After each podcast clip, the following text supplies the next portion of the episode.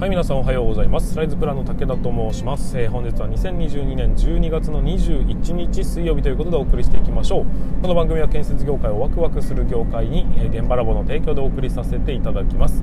えーと、昨日は火曜日だったんで、えーと、現場ラボ戦略会議ということでウェブ担当の方たちと、え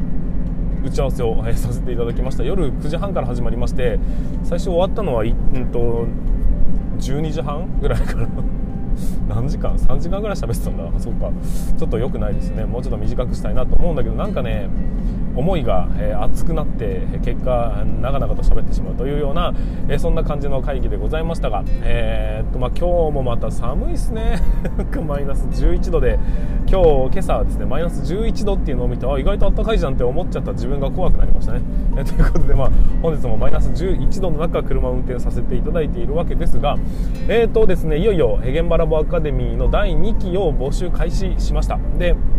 あのー、まあ、まだね、えー、1月の上旬に開校予定という順次開校していきますよっていうことになるので、え、もう少し、えーと、時間はありますが一応ですね現場ラボアカデミーの、まあ、僕のね思いというものを YouTube の動画に載っけまして配信させていただきました、えもしね、え気になる方がいればまずはそちらの方を見ていただきたいなというふうに思いますが、え現場ラボアカデミーをなぜ開校したのかとか僕は何をしたいのかっていうところを思いっきり感情だけで喋ったっていう。それがまずは今回上がった動画。で本日の夕方か夜かな、えーと、上がっていく動画につきましては中身がどういうものなのかっていうのをちゃんとね説明しているような動画になりますんで、えー、その2本見ていただいてそれでも、えー、入ってみたいなっていうふうに思う方がいらっしゃればぜひ入っていただきたいなというふうに思います、えー、あくまで基本的にはですね、えーと、自分たちでしっかり、ね、発信していきましょうというような何、えー、て言うんでしょう？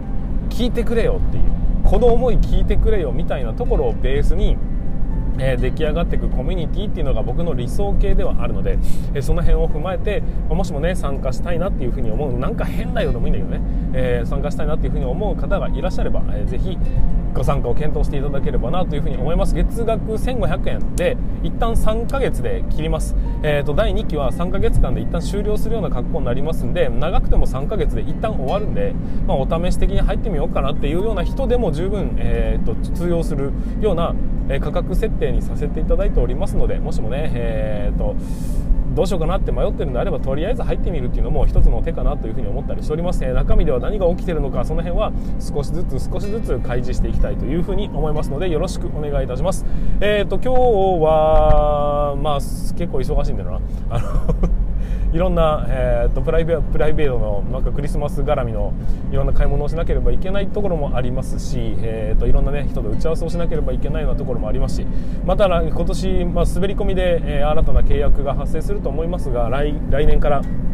スタートダッシュ思いっきり動か動けるようにしっかりと話し合いを進めていきたいなというふうに思っておりますし新しいプロジェクトですのでそれをね今度は現場ラボアカデミーの皆さんにもぜひ参加していただきながらしっかりお金を稼いでいただきたいなというふうに思ったりもしておりますしその辺も含めて頑張っていきたいなというふうに思いますのでよろしくお願いいたします。残り残すところ、えーと、10日間になります。2022年ですね。2022年最後10日間ラストスパートね事故のないように怪我をしないように十分注意していただければなというふうに思ってっております。はいそれでは本日も進めていきたいと思います。準備はよろしいでしょうか。それでは始めていきましょう。武田の作業日報。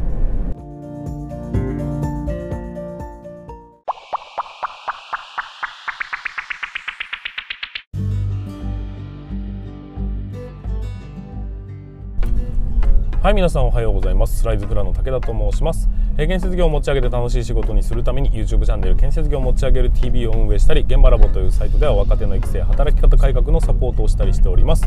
えこの番組では建設業界のさまざまな話題や部下育成の話働き方改革の取り組み、えーと、仕事力を上げる考え方などなど車で運転する空き時間を使ってお送りさせていただいておりますので多少の雑音につきましてはご容赦いただきたいというふうに思います、えーと、北海道は雪が降ってきまして、まあ、北海道はじゃないね、えー、僕のいる十勝県は、え、雪が降ってきましてちょっとですねいつもよりも雑音が多めになってるかもしれないです。あの道路に雪が積もってますんで、えー、ちょっとガーっていう音が響きやすくなっておりますのでご了さらにご了承いただければなとご容赦いただければな、えー、よろしくお願いいたします。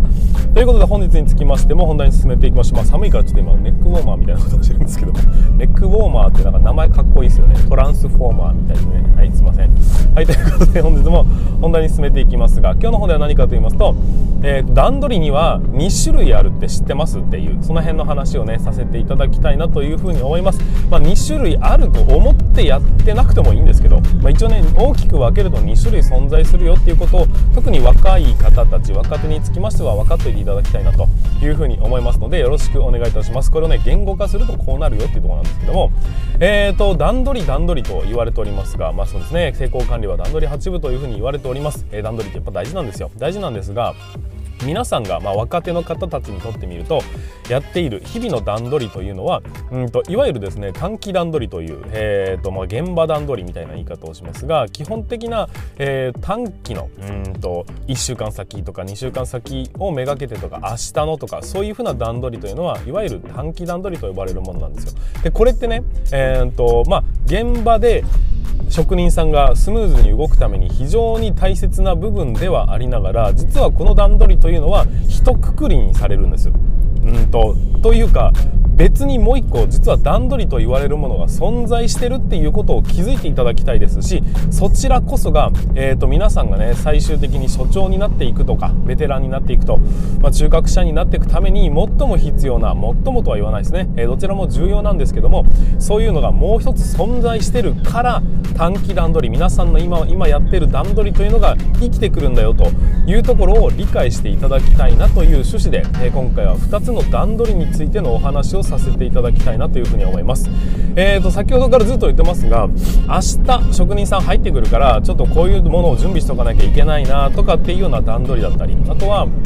えーと、1週間後に挫折があるんで、まあ、挫折会議みたいなのもやんなきゃダメかみたいなものも、えーと、段取りと言われるものなんですけどもこれらは、えー、基本的に現地で具体的に何をやるのかっていうところを明確にした上できっちり資材だとかも用意していかなければいけないという、えーと、職人さん実際に働く職人さんにとっては超重要な、えー、と段取りということになりますおそらく1年生、えー、と入ってからずっとしばらくね、えー、とやり続けるのはこちらの段取りなんじゃないかなというふうに思うんですがこれがいわゆる短期段取りと言われるものなんですよ。えー、短期うんと目先のね、えー、状況をというか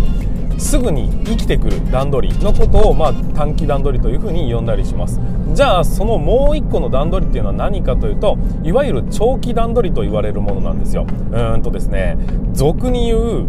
横断鳥みたいな言い方をしたりしますがこれはもしかしたら、えーと、北海道だけで言われてるのかもしかしたら僕の周りだけでしか言われてないのか分かりませんがいずれにせよですね、えーと、大きな目線でもっともっと広い目線で、えー、やっていく段取りのことをこうやってね長期段取り横断取りというふうに呼ぶんです。皆さんのやってるものとは少し趣旨が違うということになります、えーと、じゃあ、まあ、短期段取りはね多分皆さんもやってることなのでそれは分かると。じゃあ横断取りって何何なのか早く言えということなんでしょうけどもじゃあ、えーと、横断取りっていうのは何かと言いますと要するに大きな目線で見る段取りです。何回言うんだってね。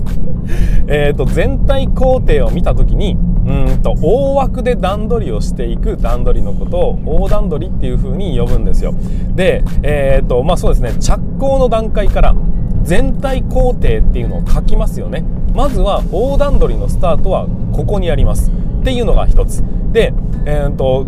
こういうふうに何月頃に板金屋さん入ってくるとかね、え何月頃から内装屋さんスタートするとかね大掴かみではありながらこういう風な大きな枠組みで進めていかないと工程って終わらないよねっていう風なのを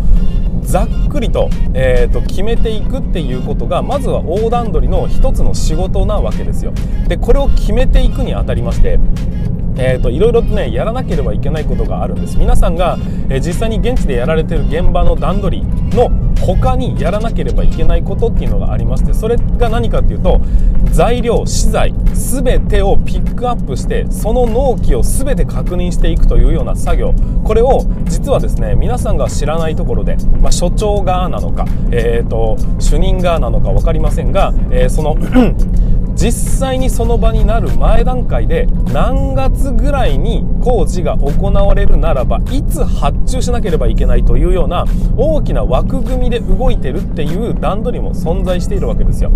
例えば冊子の取り付けがうんと5月にあるっていう話になったとするじゃないですか。そうすると5月に段取りをし始めたんじゃ遅いのは分かりますよね。じゃあ何月に段取りすればいいのかというと、まあ、冊子の納期にもよりますが基本冊子はまあ1ヶ月半とか2ヶ月とかかかるものの方が多いです。つまり5月に取り付けをしたいということになると,、えー、と3月にはえーと、発注をしなければいけない。でも発注いきなりできるわけじゃないよねと。その前に承認があって、図面のチェックがあって図面の制作があってということで、そういうふうにカウントしていくと図面のチェックで1ヶ月、承認期間も含めて1ヶ月半ぐらいかかるとするじゃないですか。で図面をお願いしますと言ってから来るまででまた半半月ぐらいかかるよねって話になるとトータルすると5月に取り付けをしたいというのであれば1月にはもう図面を手配するというところをしなければいけないんです。でそういうふうなうんとルール作りを例えばね今冊子ということに、えー、区切りましたが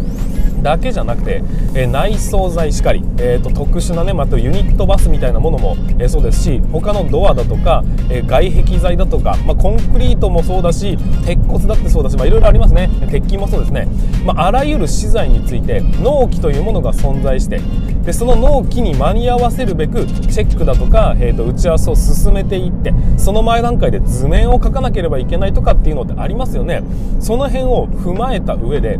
じゃあ肯定的にはどれが無難なのかというかねどれが妥当なのかっていうところを加味して全体の工程を組んでいくっていう全ての資材が間に合うような工程を組んでいかなければいけないということになりますんでこれがいわゆる横断取りと言われるものなんですよ。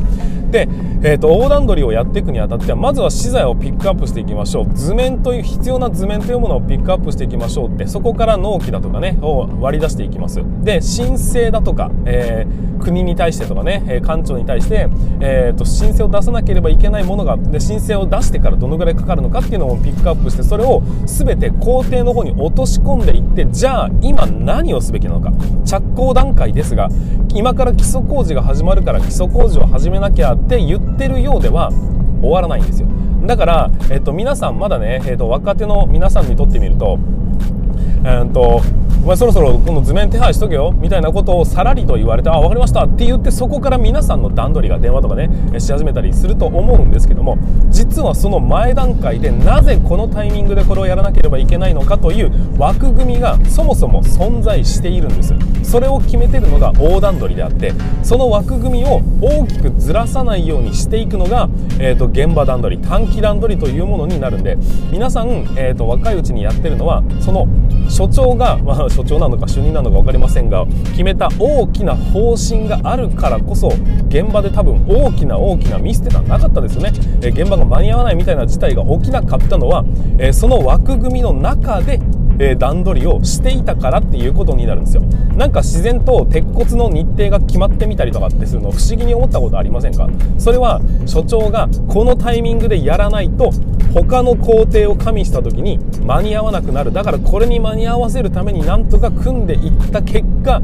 そろそろお前仮設の段取りしとけよみたいな、えー、指示になってくるんですけどそれっていうのはちゃんと裏付けがあって根拠があってやってることなんだよっていう話なんです。でそしてもう一点、えー、実際にね、えー、多分冊子屋さんが入ってくる、まあ、時に皆さん多分冊子屋さんを、ま呼んでだとかね冊子屋さんのとこに行って打ち合わせをすると思うんですよ。でその時に、え何が必要ですかみたいなことをやってると思うんですが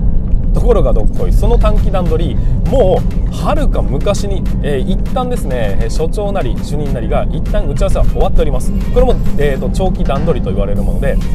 着工段階から例えばね3ヶ月先4ヶ月先に業者を呼んでお金の取り決めをしたりしていつ頃乗り込みますよ何人ぐらい必要ですよとかどういう機材用意したらいいですか、えー、仮説は必要ですかみたいな何の仮説で行きますかみたいなそういうような打ち合わせっていうのはもうはるか昔に一旦終わってるんですよ。で大枠何月頃のね、えー、例えば5月の上旬頃に入っていくんだよねっていうことはもう分かった上で職人を抑え始めているんです。でそれを踏まえてこのぐらいだろうなっていうのは向こうは目星をつけて職人を集めてきたりだとか、えーと、他のね予定を組んだりだとかしていくっていう作業をしているから実際に1週間ぐらい前になって、えー、打ち合わせをして段取りをしてってやった時に「あ分かりましたよ」って軽々しく、えーと、各業者さんが言っているのはなぜか、えー、なぜそんなことができるのかというと皆さんはまだまだ所長のね、えー、手のひらの上にいらっしゃるんだよということを分かっていただきたいんです。そしてその長期段取りと言われるものを最終的に皆さんもできなければいけないわけですよ。その長期段取りっていうのはどういうふうにやっていくのかどう考えていけばいいのか何をすべきなのかっていうところにつきましてはまたね、えー、後日お話しさせていただきますが、えー、この辺のうんと短期段取りと長期段取りというものがそもそも存在してるんだよと。で長期段取りがあるからこそ皆さんの、えーと、現場段取りというのをね、えー、安心して進めることができるようになってる大きなミスなく進むことができるようになってるんだよということを分かっていただければなというふうに思っております。そして皆さんはここをめがけて最終的には進めなければいけないので大きな視野で見ることができるように今はねちょっとしか見えないかもしれませんがちょっとずつ視野を広げてって、えーとバック砲の、えー、点検のところからちょっとずつ土工事の、えーと、段取りに入ってって、え基礎工事全ての段取りに入って最終的には全部が見れるみたいなところに行き着くまでには、えー、だいぶね時間は時間と経験値が必要ですけども、え、そういうのをやらなきゃいけないんだということを分かった上で、えーと、日々の業務を進めていくと実は、えーと、先輩って偉大だったんだなっていうことが分かってくると思いますんで、えそこを目指せて目指してぜひ頑張っていただければなというふうに思っております。はいということで本日につきましては、え段取りには2つの種類があるんだよということを分かっていただきたいというところからお話をさせていただきました、え最後までご視聴いただきましてありがとうございました。また明日の放送でお会いいたしましょう。それでは全国の建設業の皆様、えー、本日もご安全に。